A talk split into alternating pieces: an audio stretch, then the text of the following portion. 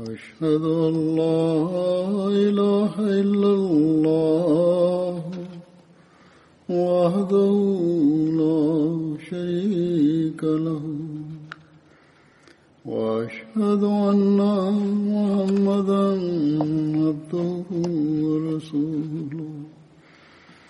أما بعد فأعوذ بالله من الشيطان الرجيم.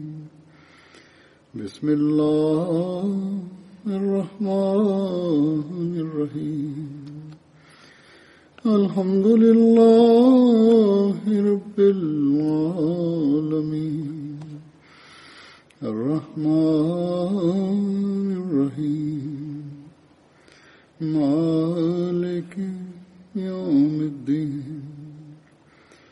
إياك نعبد وإياك نستعين.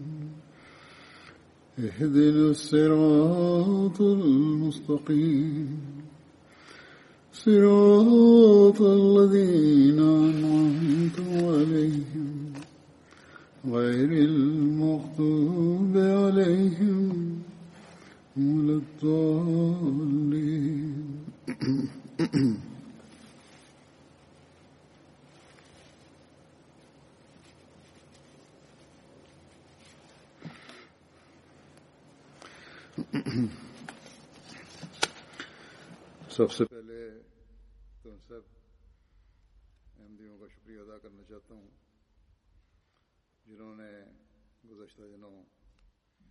hazrat amirulmuminin ayadahullahu taala binasril aziz anasema awali ya yote napenda kuwashukuru wahmadia wote ambao katika siku za nyuma kwa sababu ya kuanguka na kuumia kwangu wameonyesha hisia zao zisizo za kawaida na wakafanya maombi kwa uchungu mkubwa.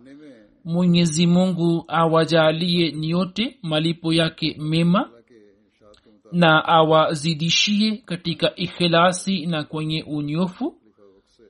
Katika zama hizi kutokana na amri ya mwenyezi mungu kupendana kwa ajili ya allah na hasa kumpenda khalifa wa zama mfano huu wa ikhilasi na unyofu unaweza kupatikana katika jumuiya ya ahmadia tu. Upendo huu ulio na pande mbili umetoka kwa allah na haieleweki ya kwamba ni nani anayejihisi zaidi uchungu wa mwingine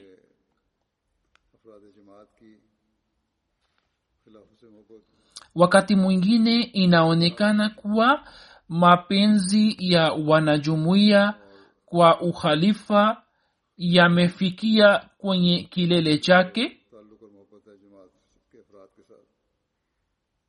Na upendo na mahusiano aliyo nayo khalifa wa zama kwa wanajumuiya wake ipo mifano ya watu wachache wanaojihisi kuwa labda ni mdogo lakini kwa vyovyote vile upendo huu na uhusiano huu ni wa pande mbili.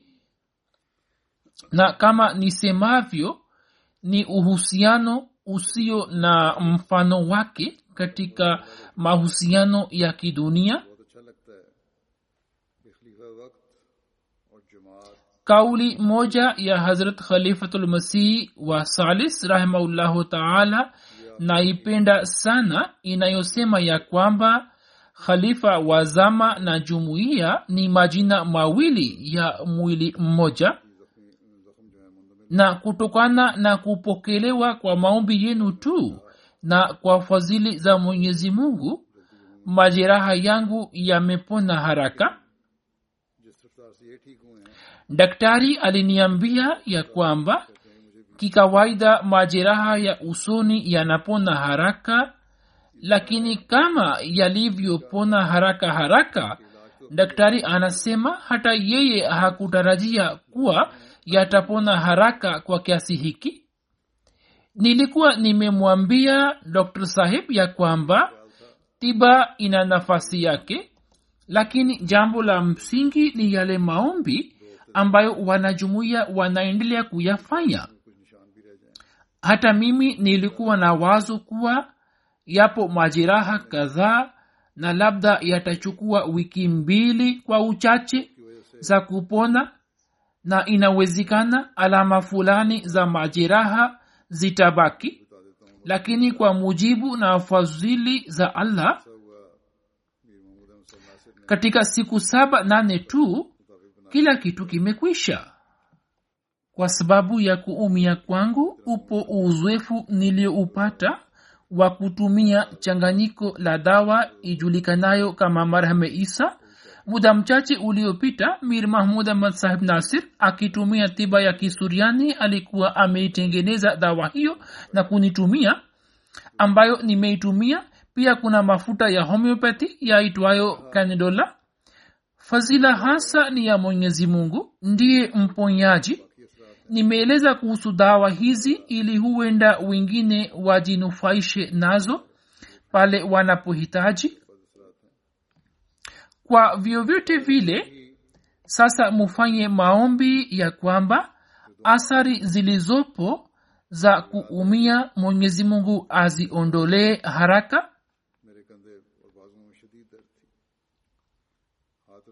fazila ya mwenyezi mungu ndiyo nguvu hasa inayopatikana kwa maombi tu.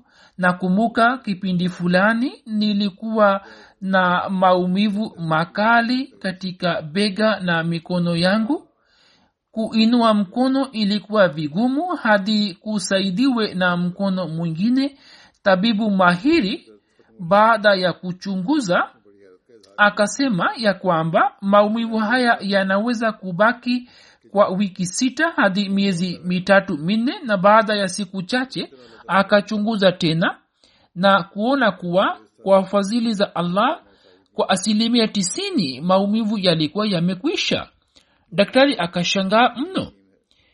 Nilikuwa nimemwambia ya kwamba pale malaki ya watu wanapofanya maombi basi mwenyezi mungu pia analeta rehema zake daktari alikuwa mzungu akasema mimi ni mkristo na familia yangu ni familia ya kidini na hata mimi naamini kuwa maombi yanafanya kazi na hayo yote yametokana na maombi tu. Khalifa mtukufu anasema basi tunatakiwa tumwombe mwenyezi mungu ili atujalie fadhila zake na tunenekee kwake siku hizi hali ambayo imetukabili yatupasa kuinama na kunyenyekea zaidi kwa mwenyezi mungu. Ripoti kutoka uingereza na kutoka nchi zingine zimetufikia zinazoonyesha ya kwamba katika janga hili wanajumuiya wamepata mwelekeo mkubwa zaidi wa kunyenyekea kwa mwenyezi mungu. Kwa sababu ya kuto kutoka nje watu wa nyumbani huwa wanaswali kwa pamoja. Darsa za qurani tukufu na hadisi na kutoka vitabu vingine zinatolewa. Na kutokana na darsa hizo elimu ya wakubwa imezidi na watoto pia wameweza kujifunza mambo ya dini. Na imani juu ya mwenyezi mungu imeongezeka vile vile. Katika janga hili kwa fadhili za allah mwezi wa ramazan pia ulitujia na mwelekeo wa watu uliokuwa umepatikana wa kufanya ibada ukaongezeka maradufu sasa mwezi huu wa ramazan unakaribia kuisha na pia serikali imepanga mipango na mikakati ya kulegeza baadhi ya masharti ya kutotoka nje na serikali zingine zimekwisha legeza tayari.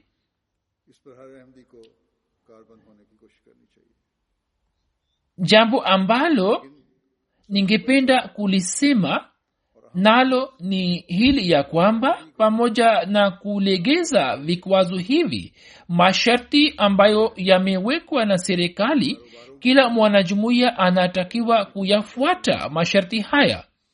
Lakini jambo la msingi na kitu cha muhimu ambacho kila mwanajumuiya anatakiwa kukizingatia ni hiki ya kwamba rukhsa ya kufanya biashara na kuondoa marufuku ya kutotoka nje na kisha kupita kwa mwezi wa ramadhan kusimfanye mwanajumuiya yeyote awe mwenye kupunguza au kuonyesha uvivu na uzembe katika ibada ya mwenyezi mungu na kwenye mema yote aliyokuwa ameyafanya bali aendeleze mema yote na aendelee kusali swala ya pamoja akiwa nyumbani na pale atakaporuhusiwa kwenda msikitini basi aende msikitini na astawishe msikiti.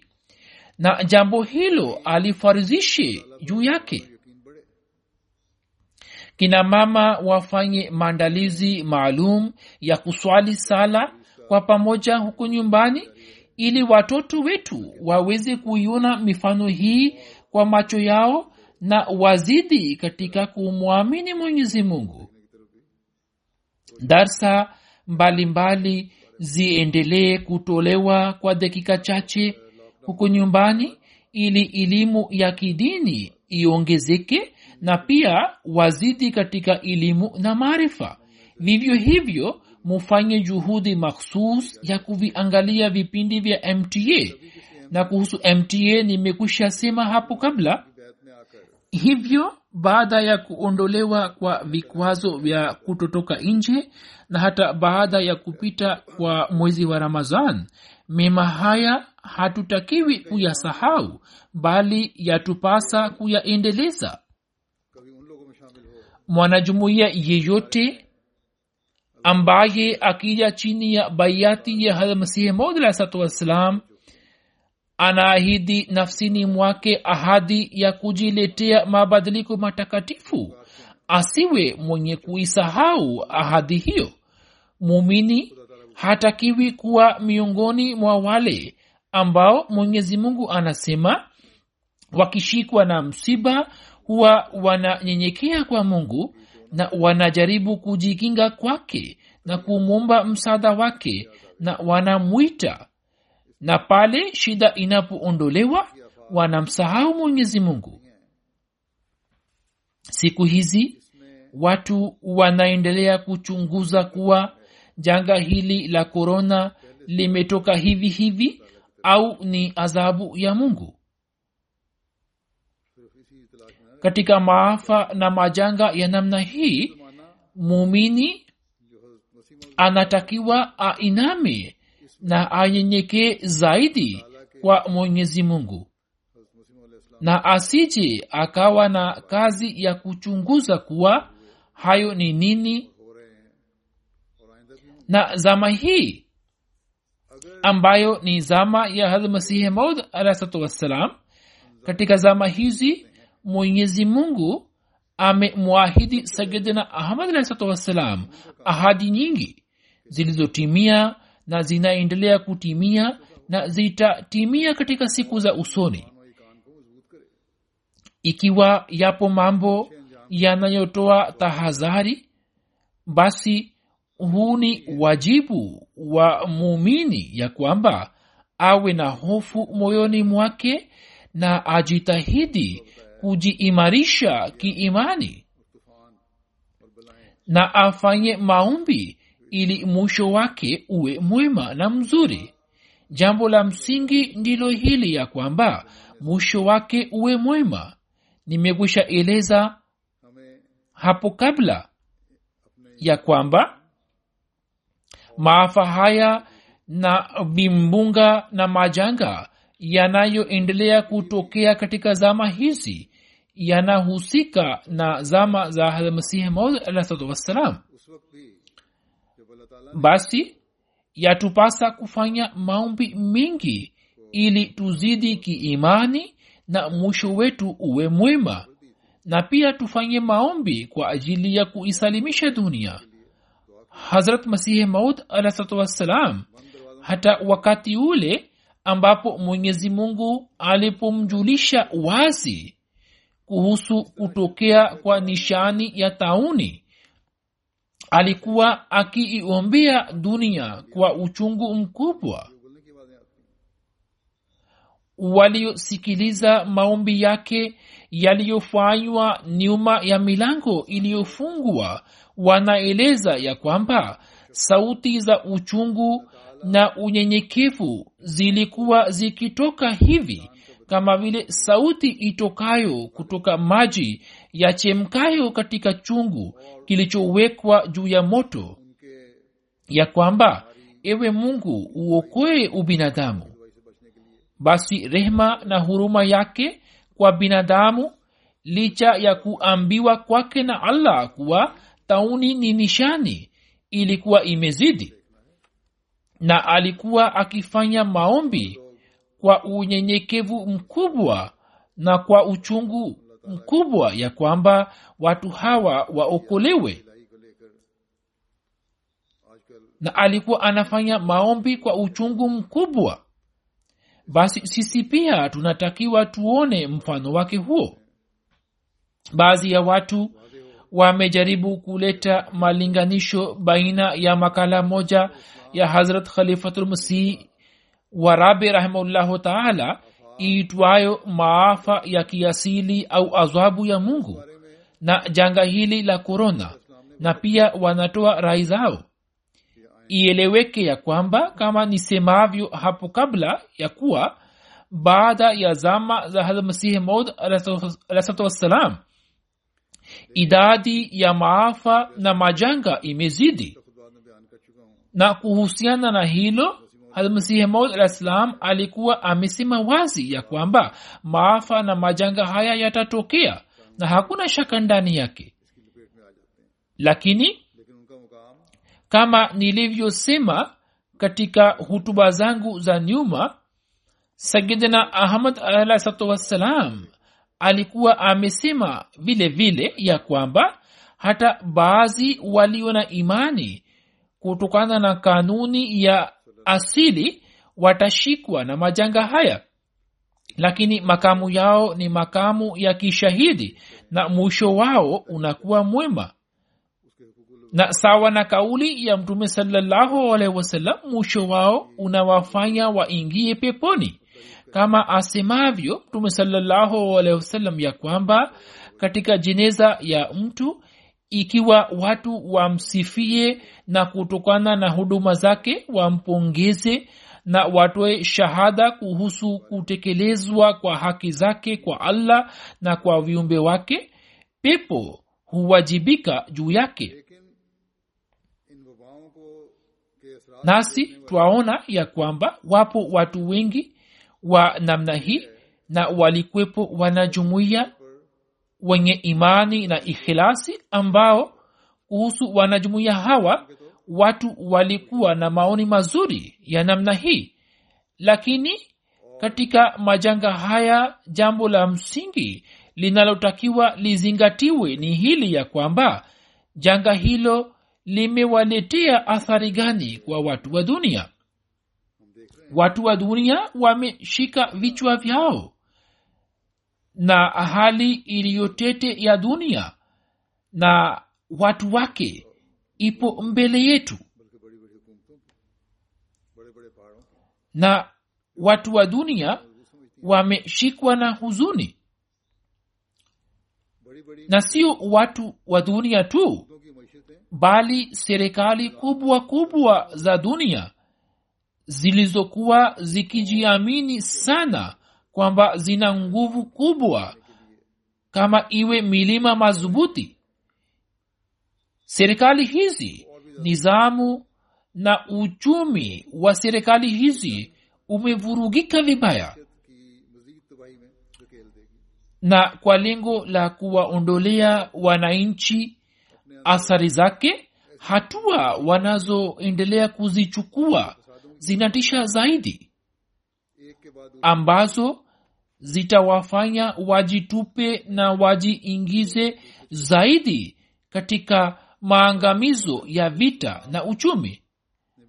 Basi maadamu watu hawa hawatashika mabadiliko yatakayowasaidia kuwaondolea hali ya ufisadi. Watu hawa wataendelea kuzama na kughiriki katika angamio moja baada ya jingine hazrat masihi maud alahsatu wassalam amesema haya ya kwamba kuwa muislamu au kuepukana na kujiepusha na makosa ya kidini au kuulizwa kuhusu makosa ya kidini hayo yote yatatokea siku ya kiama na mwenyezi mungu atayaona wakati ule. Lakini kuleta fitina na ufisadi na kunyanganya haki za wengine na kuwatendea waja wa mungu kwa istihizai kunaleta maafa yenye kukosesha utulivu. Kwa vyovyote vile kazi yetu ni kufanya maombi na kuifahamisha dunia na kujiletea mabadiliko matakatifu.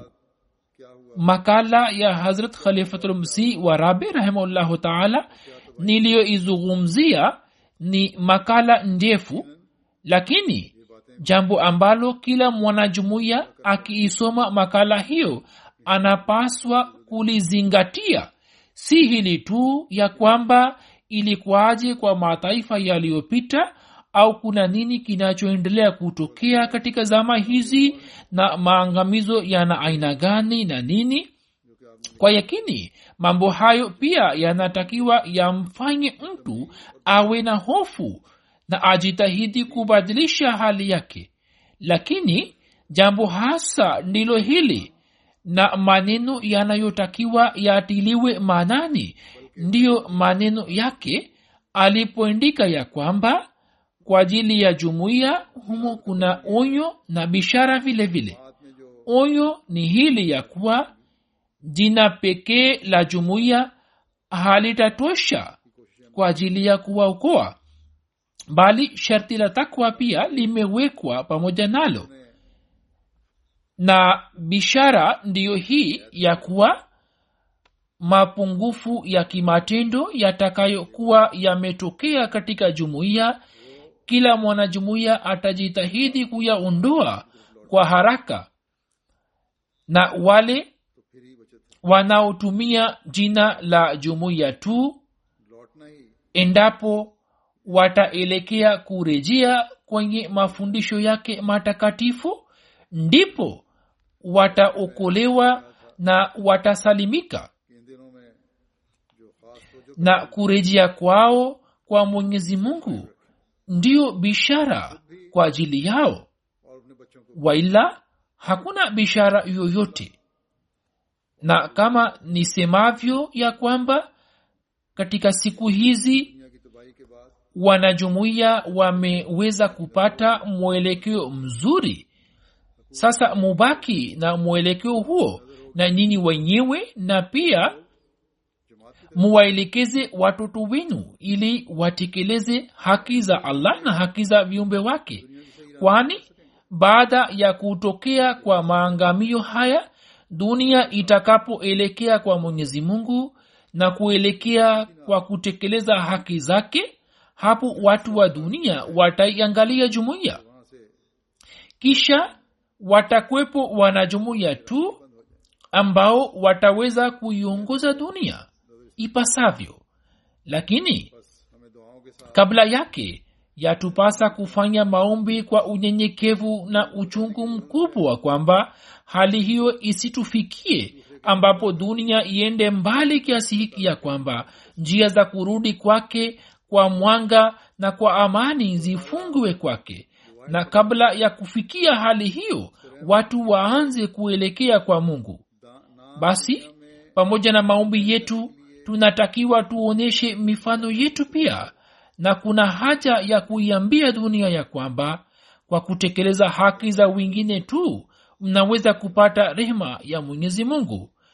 Na mwenyezi mungu aliye mungu mmoja bila kupata rehema yake juhudi yetu yoyote ya kustawisha amani duniani haiwezi kuzaa matunda. Wala baada ya kufa mwisho unaweza kuwa mwema. Kwa fadhili za allah katika siku hizi pale wanajumuiya wanapoendelea kuelekea zaidi na zaidi kufanya ibada. Na wame, wameendelea kufanya ibada zaidi. Wakati huo huo wanaendelea kutoa huduma za kuwatumikia wanadamu. Vijana na maanswar walio na afya njema na lajina pia ripoti nzuri nzuri za nchi mbalimbali zimetufikia na zinaendelea kutufikia ya kwamba huduma hizi zimekuwa sababu ya kuwaonyesha watu wa dunia njia iliyonyoka siku za nyuma kulikuwa na ripoti kutoka canada isemayo kuwa mama mmoja aliwapigia simu mahudam wakati wa saa nane usiku alipokuwa amekata tamaa akisema kuwa nina shida fulani mtoto wangu anaumwa na nimeshindwa kumpatia dawa. Nimejaribu sana lakini kila mmoja amesema huwezi kupata dawa hadi asubuhi. Na mtoto wangu ana hali mbaya. Kisha anasema watu wanasema kwamba mungu yupo. Ijapokuwa mimi simwamini mungu labda leo nijaribu ikiwa mungu yupo au la. Mama anaeleza nilisema kwa uchungu mkubwa. Ewe mungu ikiwa wewe upo basi angalia hali ya mwanangu na umwandalie dawa. Na anasema hapo nilipata wazo la kuwapigia mahudam nikawapigia simu mtu fulani akapokea simu nikamweleza haja yangu. Yeye akasema ngoja nijaribu baada ya muda mfupi mtu yule akanipigia simu akasema saa hizi ni saa nane ya usiku labda kupata dawa saa hizi ni vigumu. Kisha akaniuliza kuhusu hali ya mtoto wangu kwamba anaendeleaje. Nikamweleza tena na nikamwambia kuhusu wasiwasi zangu. Yeye akasema haya ngoja niende mwenyewe. Ipo sehemu fulani ambapo wakati mwingine saizi duka la dawa inakuwa wazi. Ikiwa itakuwa wazi nitakuletea dawa.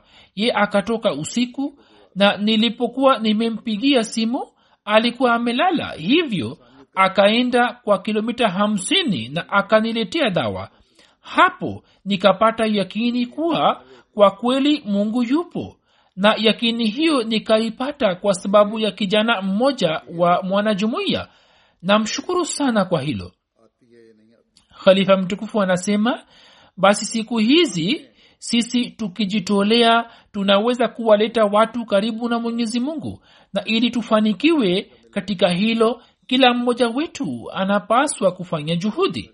Kisha somo tulilolipata la kujihisi uchungu na shida za wengine katika mwezi huu wa ramadhan.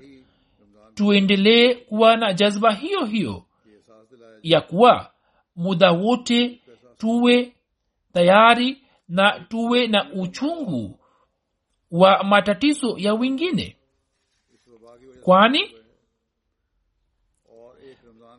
kati ya shabaha zingine za mwezi mtukufu wa ramazan shabaha moja ndiyo hii ya kujihamasisha kujihisi uchungu wa wengine. Basi kutokana na janga hili mazingira yaliyopatikana duniani na tena mazingira ya ramazan yawe yenye kutuelekeza kutekeleza wajibu wetu kesho au kesho kutwa mwezi wa ramadhan utakwisha. Lakini mema yake tuliyoyapata tuendelee nayo. Na mabadiliko matakatifu tuliyoyashika tubaki nayo. Na kisha vikwazo vya kutotoka nje vikipungua tusisahau wajibu wetu wa binafsi na zile zinazohusika na ubinadamu muda wote tukumbuke ya kwamba pale tunapofanya juhudi ya kutimiza haki za mwenyezi mungu na haki za watu wake wakati huo huo tuendelee kuwahamasisha na kuwahimiza wengine ili nao pia wafanye hivyo. Na kwa kupitia mifano yetu mitakatifu tuendelee kujaribu kuifanya dunia ili iwe yenye kutekeleza haki za mungu na waja wake. Khalifa mtukufu anasema katika zama hizi tumemwamini sayidina ahmad alahsatu wassalam.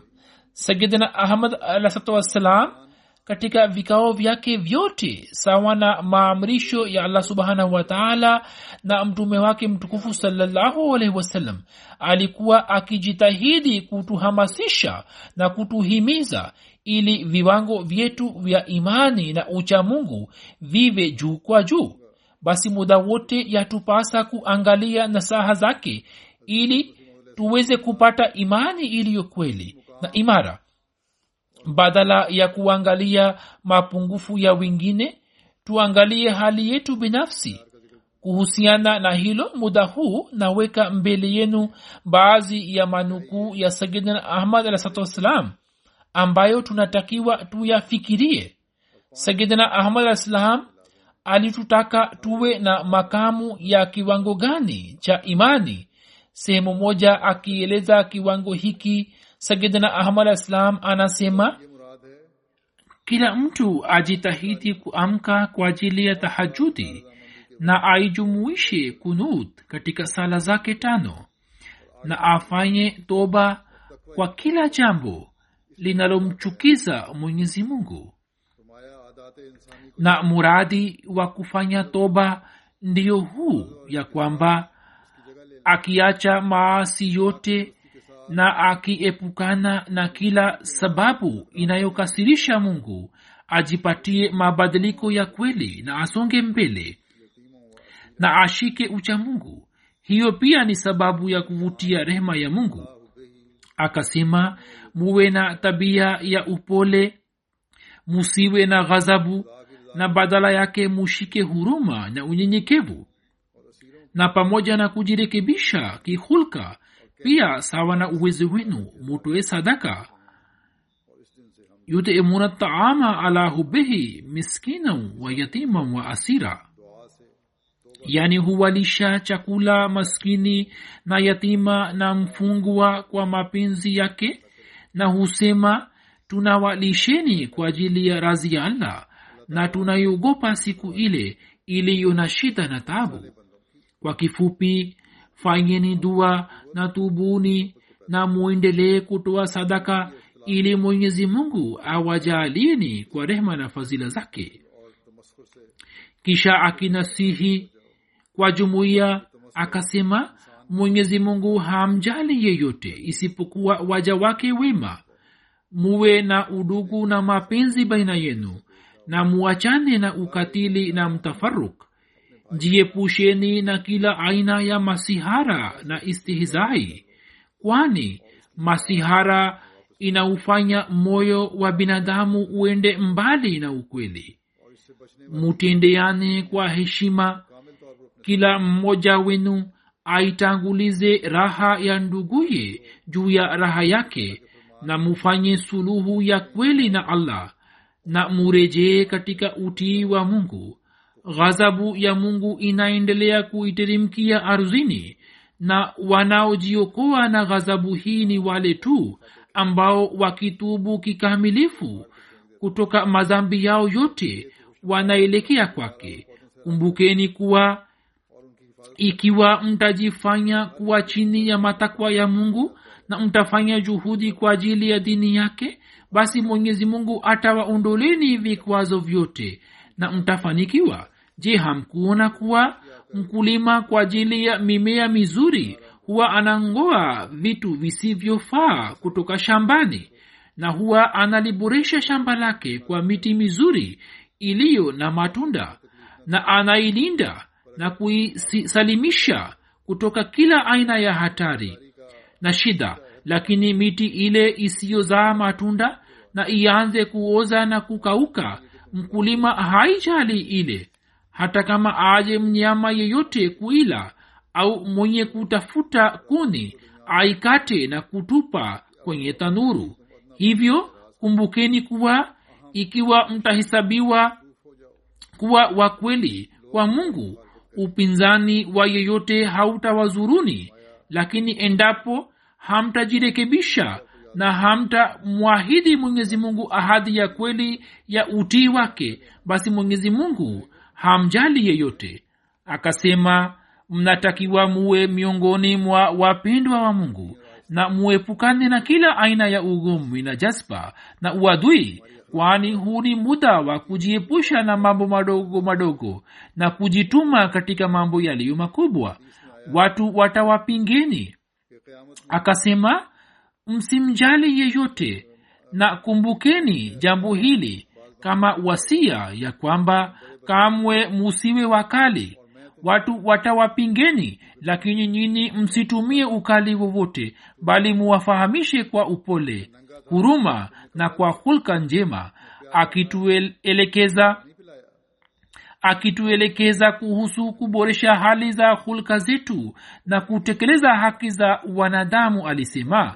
Imesimuliwa katika hadisi moja ya kwamba siku ya kiama mwenyezi mungu atawaambia baadhi ya waja wake kuwa nyinyi ni wateule na mimi nimewafurahieni kwani nilikuwa na njaa nyinyi mlinilisha nilikuwa na nilikuwa uchi nyinyi mkanivisha nilikuwa na kiu mkaninywesha nilikuwa mgonjwa mkanijulia hali. Wao watasema ewe mungu wewe ni mtukufu utukufu ni wa kwako. Hali hiyo ilikufikiaje pale tulipofanya hivi?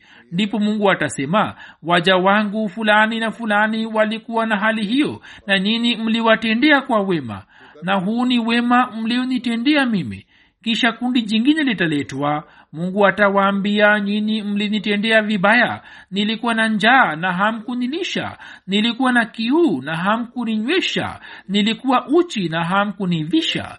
Nilikuwa mgonjwa na hamkunijulia hali. Ndipo watasema mungu wetu huna haja ya mambo hayo. Hali hii ulipataje? Na sisi hatukufanya hivi hapo atasema mtu wangu fulani alikuwa na hali hii na nyini hamkutendea kwa wema na kwa huruma.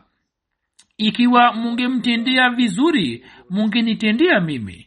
Akasema kuwa ilmuradhi katika kuwatendea wanadamu kwa huruma hakuna sharti lolote la dini kwamba awe muislamu au mhindu au mkristo na awe nani akasema kuwatendea wanadamu kwa udugu na kwa huruma ni ibada kubwa na ni njia nzuri sana ya kupata razi ya allah.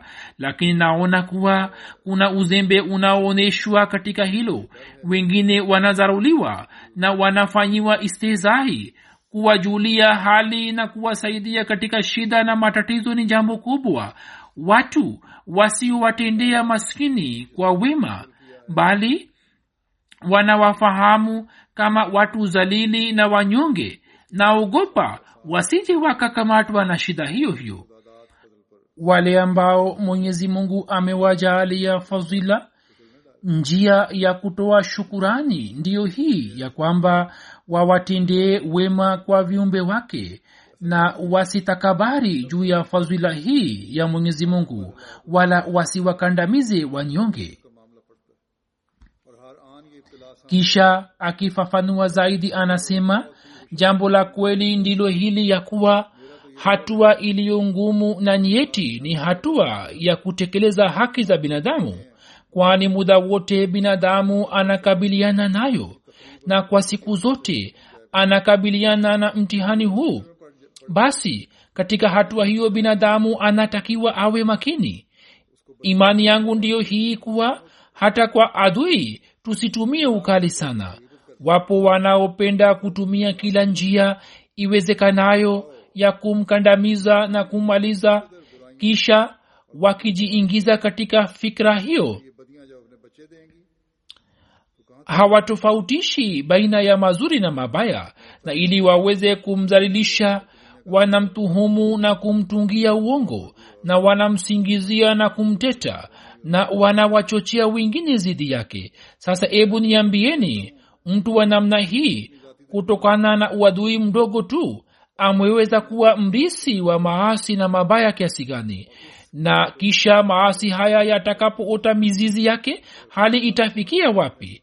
Na hii ndiyo hali tunayoiona ikitokea duniani katika ngazi zote. Kisha akasema mimi nasema kweli kuwa msimchukulie yoyote kuwa adui wenu na achaneni na tabia ya kuwa na kinyongo. Ikiwa mungu yu pamoja nani na nyini muwe wa mungu basi yeye anao uwezo wa kuwafanya maadui waingie katika watumishi wenu lakini ikiwa mmejitenga na mwenyezi mungu na hamkuwa na uhusiano wowote wa kiurafiki na matendo yenu ni kinyume cha matakwa yake hapo ni nani atakayekuwa adui wenu mkubwa kuliko mungu? Binadamu anaweza kujiokoa na upinzani wa wanadamu lakini ikiwa mungu awe adui basi hata kama viumbe wote wawe rafiki yake hawezi kufanya chochote. Hivyo njia yenu iwe ile iliyo njia ya mitume. Mungu anawataka musiwe na maadui wa zati. Kumbukeni kuwa binadamu anajaaliwa heshima na neema pale anapoepukana na uadui wa zati isipokuwa kuweka uadui kwa ajili ya heshima ya mwenyezi mungu na mtume wake ni jambo jingine yaani mtu asiyeheshimu mungu na mtume wake bali ni adui wao nini pia mumchukulie kama adui wenu? Lakini siyo maana ya kwamba siyo maana yake kuwa mumtungie uongo na mupange mipango ya kumkandamiza. Hapana bali mujiepushe naye na mumwache kwa mwenyezi mungu. Na kama inawezekana mufanye maombi kwa ajili ya isilahi yake na musiwe wa kwanza kugombana naye. Kisha akituelekeza kuzingatia viwango vya hulka anasema muwe na hali nzuri ya kihulka na ikiwa mnapenda kumfahamisha mtu kwa njia njema na kumjulisha kuhusu kosa lake basi mutumie njia ambayo isimchukize na mtu asalilishwe wala asipate kuuzika ugumi usiwepo katika jumuiya na msiwazalilishe ndugu zenu maskini na mkijifaharisha juu ya mali au nasaba yenu. Msiwadharau wengine. Hakika aheshimiwaye sana miongoni mwenu mbele ya mwenyezi mungu ni yule amchaye zaidi katika nyini mnatakiwa kuwatendea wema kwa wengine. Yule aliye mfano wa hulka mbaya si mtu mzuri watu wanatafuta njia mbalimbali mbali za kuipinga jumuiya yetu. Kwa ajili ya watu wengine ipo tauni moja tu lakini kwa ajili ya jumuiya yetu zipo tauni mbili. Ikiwa mwanajumuiya mmoja atatenda ubaya basi kwa sababu yake huo basi kwa sababu yake huyo mmoja jumuiya nzima italaumiwa. Muongeze nguvu ya kuvumilia na muwe na ustarabu na mumjibu hata aliyemwenda wazimu kwa upole na kwa amani. Jibu la matusi lisiwe matusi akasema katika siku hizi za maafa kwa kuikanyaga nafsi mushikamane na takwa muradi wangu ndio huu kwamba nini mushike na saha dunia ni yenye kuangamia. Siku moja tutakufa tu na furaha hasa ni katika mambo ya dini kwani shabaha hasa ni kutanguliza dini. Kisha katika sehemu nyingine akinasihi jumuiya akasema jumuiya yetu isije ikaishia kwa maneno tu bali iwe yenye kutimiza shabaha hasa ya bayati. Ijitakase ujuzi wenu wa itikadi hauwezi kumfurahisha mwenyezi mungu. Ikiwa hamjitakasi ipasavyo basi hakuna tofauti yoyote baina yenu na wengine. Ikiwa nyini mna tabia ya kufanya hila mbaya uongo uzembe na uvivu basi mtaangamizwa mapema kuliko wengine. Kila mmoja anatakiwa abebe mzigo wake na atimize ahadi yake umri si wenye kutegemewa. Akasema mtu anayetenda wema mapema uwezekano wa kujitakasa kwake upo. Hivyo fanyeni juhudi ya kuibadilisha hali yenu ya ndani na ombeni dua katika sala na kwa kutoa sadaka na kwa kuzitumia hila zote muingie katika walazina jahadu fina kama vile mgonjwa anavyomwendea tabibu anameza dawa anatoa damu na ili aweze kupona huwa anatumia njia zote. Vivyo hivyo kwa ajili ya kujiondolea maradhi yenu ya kiroho mutumie njia zote. Si kwa ulimi tu bali njia zote ambazo mwenyezi mungu amezieleza za kufanya mujahada muzitumie zote. Toeni sadaka fanyeni maombi huko maporini akasema mwenyezi mungu anampenda yule anayefanya juhudi na binadamu anapotumia njia zote basi mmoja wa hizo inafanikiwa. Basi siku hizi hasa wakati ambapo nchini pakistan na katika nchi zingine upinzani umepamba moto dhidi ya wanajumuiya sisi ili tuweze kuvuta fadhila na rehema ya mwenyezi mungu tunatakiwa kuzitumia njia zote ikiwa wapinzani katika uadui wake wamefikia kileleni sisi pia tufanye juhudi zaidi ili tuweze kujipatia fadhila na rehema za mwenyezi mungu. Vivyo hivyo katika zama hizi almasihi maud alahwassalam ametufafanulia makamu na cheo cha mtume salallahu na uhakika wa hulka zake akisema kuwa vitu hivi vyote yani hulka bora na kutimiza kwa haki za allah na haki za viumbe vinaweza kufanywa kwa kumfuata mtume salallahu alehi wasallam pekee na ametuambia mara kwa mara kuwa msiache njia ya mtume salallahu alehi wasallam.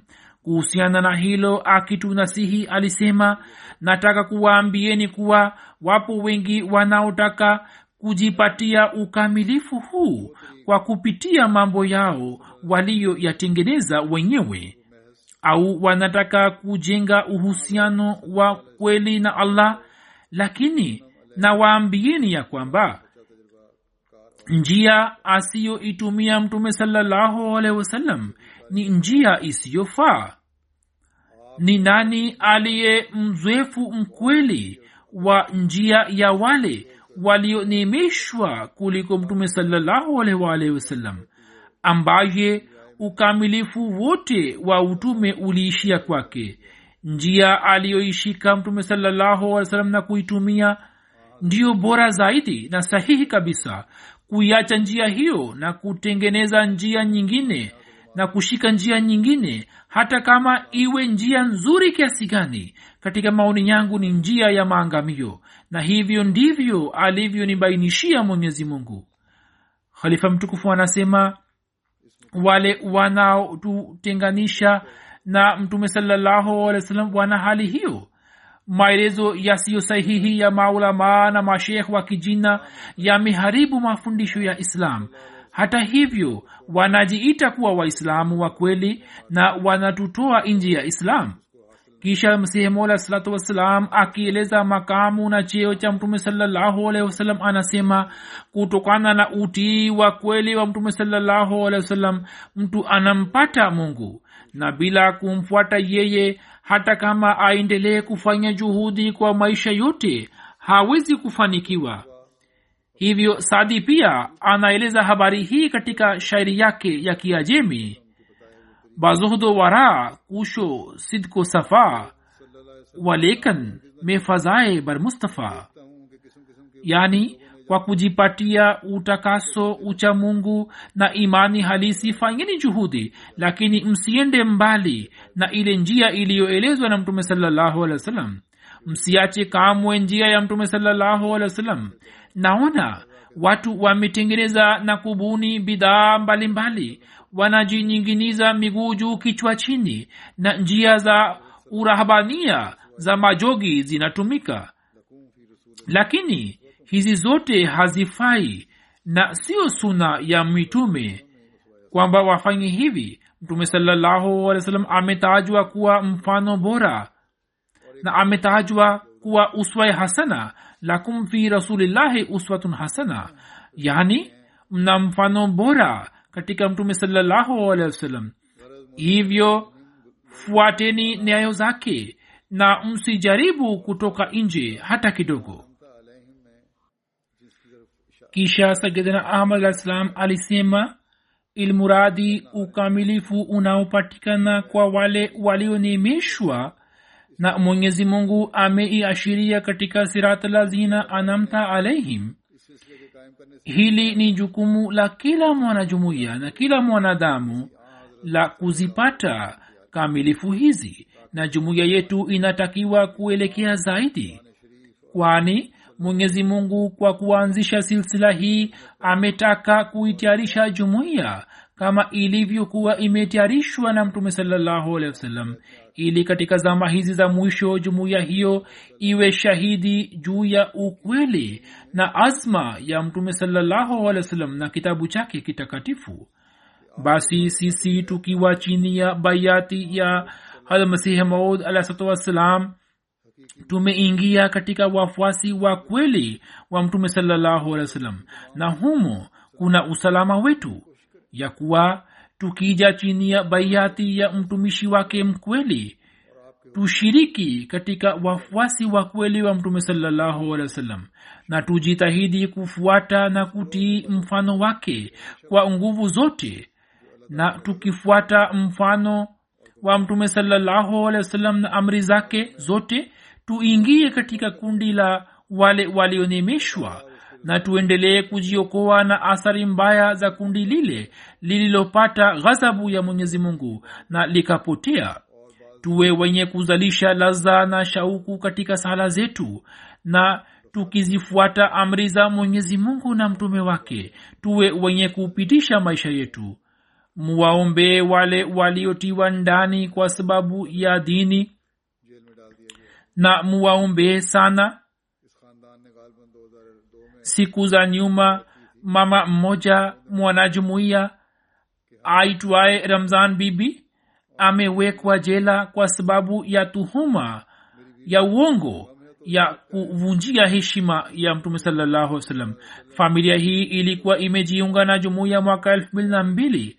Mume wake ameniendikia kwamba hatuogopi wala hatuna hofu ya kwenda jela. Isipokuwa huzuni yetu na jambo linalotuhuzunisha zaidi ndilo hili ya kuwa mtume ambaye kwa ajili ya heshima yake tuko tayari kufa na kujimaliza tumeshitakiwa tumeshtakiwa kwamba tumevunja heshima yake. Mungu apishe mbali. Hiyo ni huzuni yetu. Basi muwakumbuke hawa katika maombi yenu na wale waliosikilizishwa adhabu ya kunyongwa hadi kufa mwenyezi mungu awaandalie mipango ya kuwaokoa na awarehemu na awajalie watu wa mahakamani na wa serikali ili wasimamishe uadilifu. Ili wasimamishe uadilifu. Wanatumia majina ya mungu na mtume wake.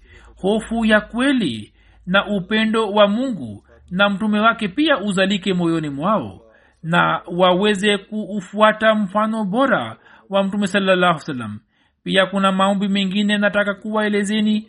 Mwenyezi mungu atujalie sote ili tuweze kuitambua shabaha ya ujio wa sayidin ahmad islam na upendo wa mwenyezi mungu na mtume wake utawale juu ya mapenzi ya aina zote.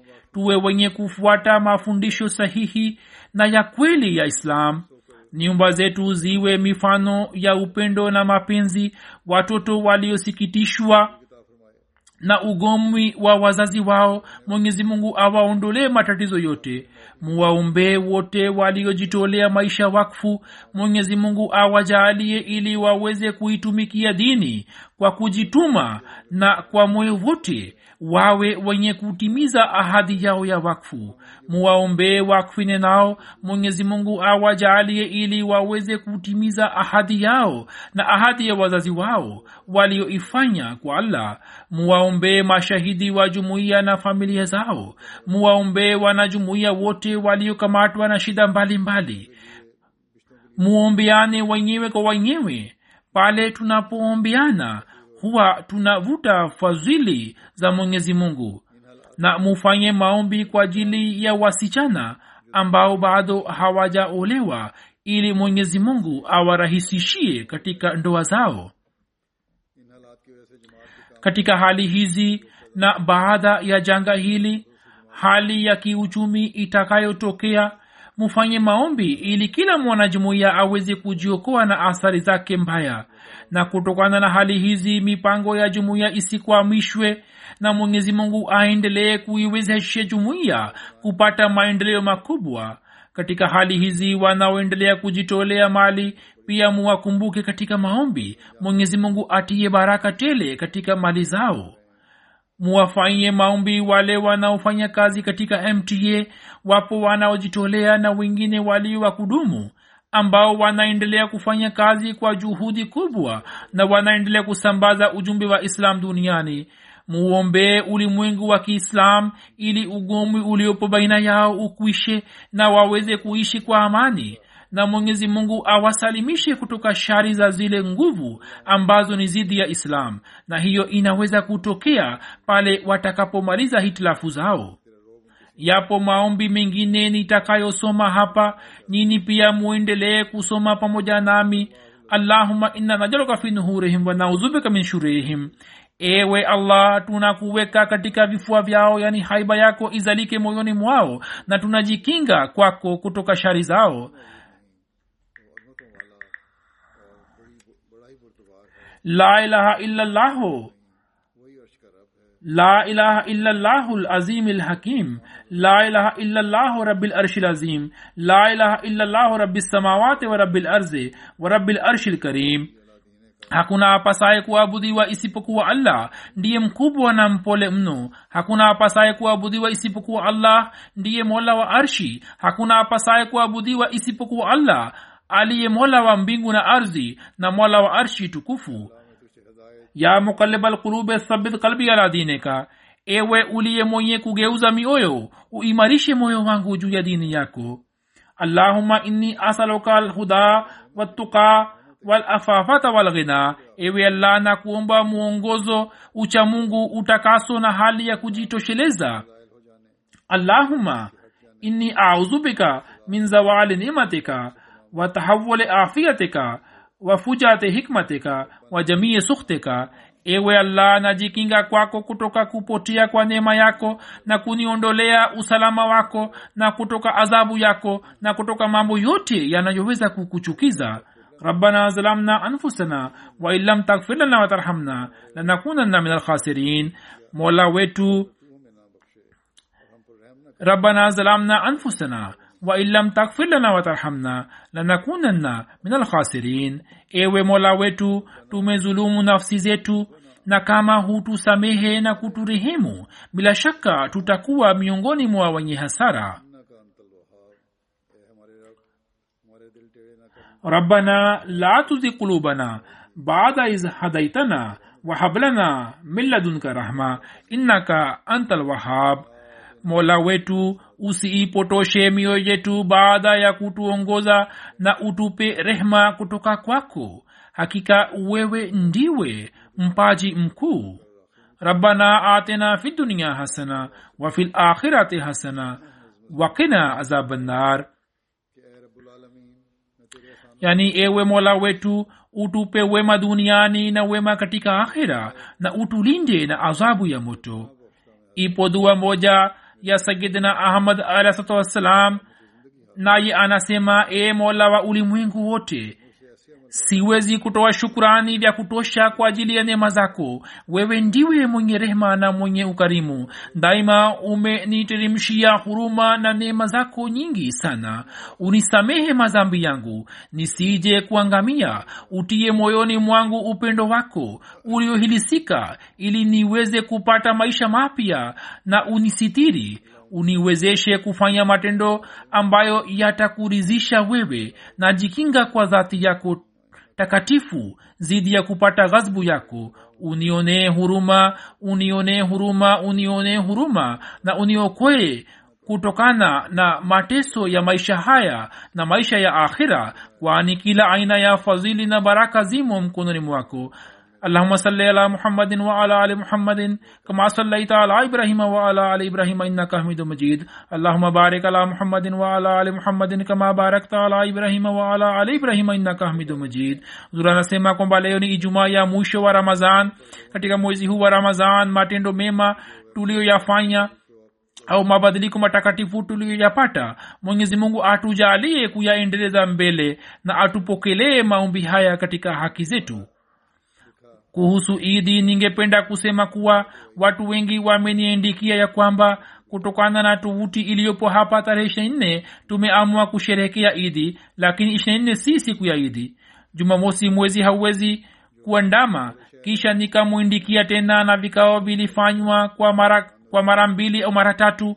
Wataalamu tulio nao hapa walikaa kikao kisha wakajumuishwa wengine. Nilimwambia amir sahib ili asimamie mwenyewe kisha wakachora ramani moja na kunitumia na sawa na tovuti hiyo katika miji mikubwa. Kwa yakini mwezi hauwezi kuonekana katika tarehe ishirina tatu lakini ramani walionitumia sawa na ramani hii yapo maeneo kama vile falmith na penzin na hel ambapo tarehe tatu mwezi utaweza kuonekana kwa jicho.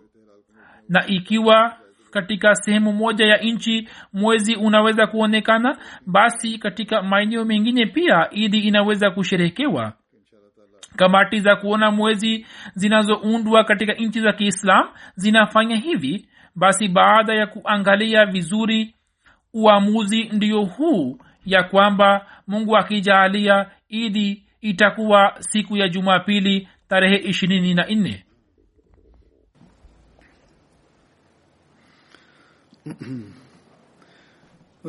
لله الحمد لله نحمده ونستعينه ونستغفره ونؤمن به ونتوكل عليه ونعوذ بالله من شرور أنفسنا ومن سيئات أعمالنا.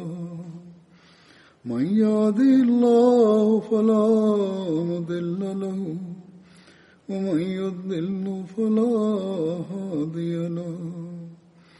ونشهد أن لا إله إلا الله ونشهد أن محمدا عبده ورسوله. عباد الله رحمكم الله. إن الله يأمر بالعدل واللسان وإيتاء ذي القربى وينهى عن الفحشاء والمنكر والبغي يعظكم لعلكم تذكرون. اذكروا الله يذكركم وادعوه يستجب لكم ولذكر الله أكبر.